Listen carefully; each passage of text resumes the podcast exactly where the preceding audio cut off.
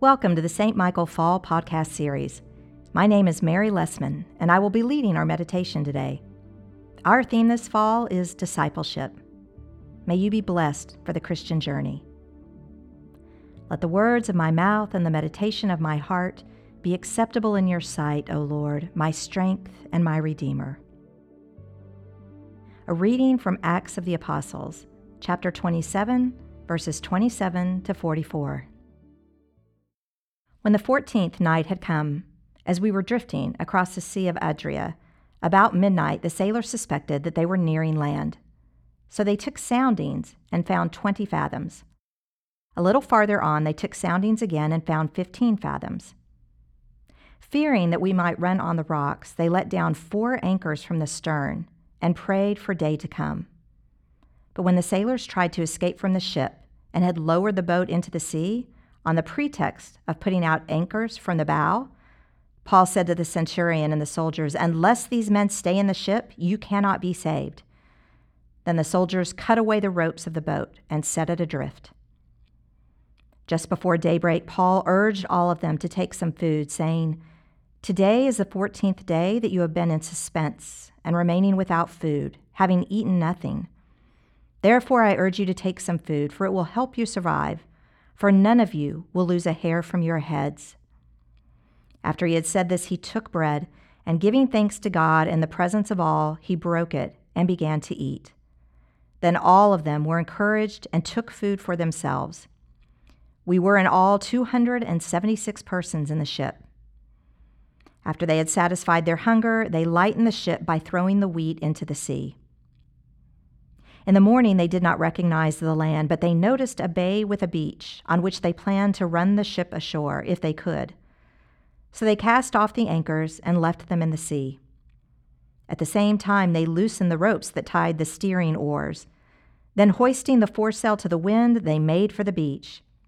But striking a reef, they ran the ship aground. The bow stuck and remained immovable, but the stern was being broken up by the force of the waves. The soldiers' plan was to kill the prisoners so that none might swim away and escape. But the centurion, wishing to save Paul, kept them from carrying out their plan.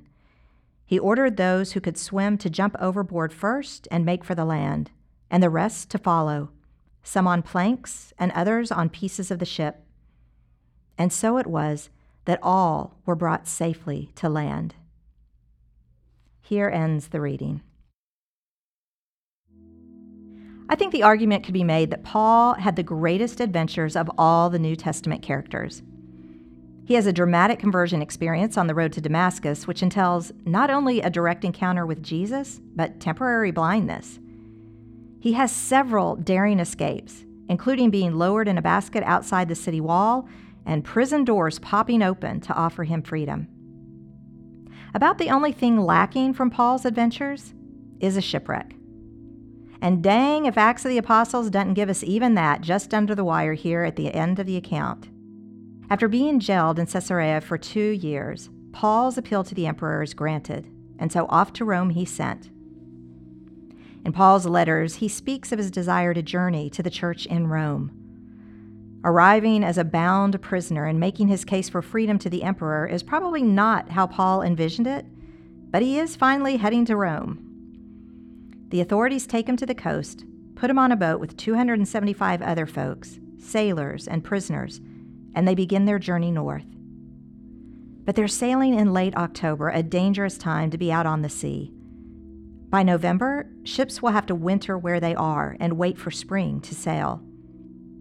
The centurion, Julius, who is the highest ranking Roman official on the trip, decides, against Paul's advice, to continue sailing north to find a more desirable spot to winter. It's not a good decision. They get caught in a storm and lose their bearings and are fearful that they will unintentionally crash upon the rocks and be lost. That brings us to today's account. Paul, who probably has more adventures under his belt than any of these guys, takes charge. As day is breaking, he urges everyone to eat so that they will be strengthened for the adventure that awaits them this day. Using the sacramental pattern we've come to know and love, Paul takes bread, give thanks to God, breaks it, and eats. The 275 men around him do the same. You can feel the emotional temperature drop. Paul, a bound prisoner, has helped move everyone's focus from fear to calm, from how can I save myself to God is in control and guiding this adventure. And it is here that Paul, speaking for God, assures all those on board none of you will lose a hair from your heads. As morning dawns, they see land. The ship runs aground on a reef, and the men must leave the ship and swim for shore. The soldiers make a plan to kill the prisoners so that they can't escape. But the centurion, Julius, intervenes to save their lives. At this point, all 276 men jump ship for the shore, some swimming and some making their way clinging to planks from the ship. And our adventure concludes by telling us, and so it was that all were brought safely to land. A few highlights from this fantastic story. First, it's important that we're regularly fed in the Eucharist. It is one of the hardest aspects of our current situation that we don't get to gather together physically for Holy Communion. But we are strengthened for all our adventures by participating in the Eucharist, either spiritually through our live stream worship or physically in the weekly distribution in St. Michael Chapel. Second, we are called to journey together when some of the sailors want to jump ship on the dinghy, Paul warns that everyone needs to stay on the ship together if they are to survive.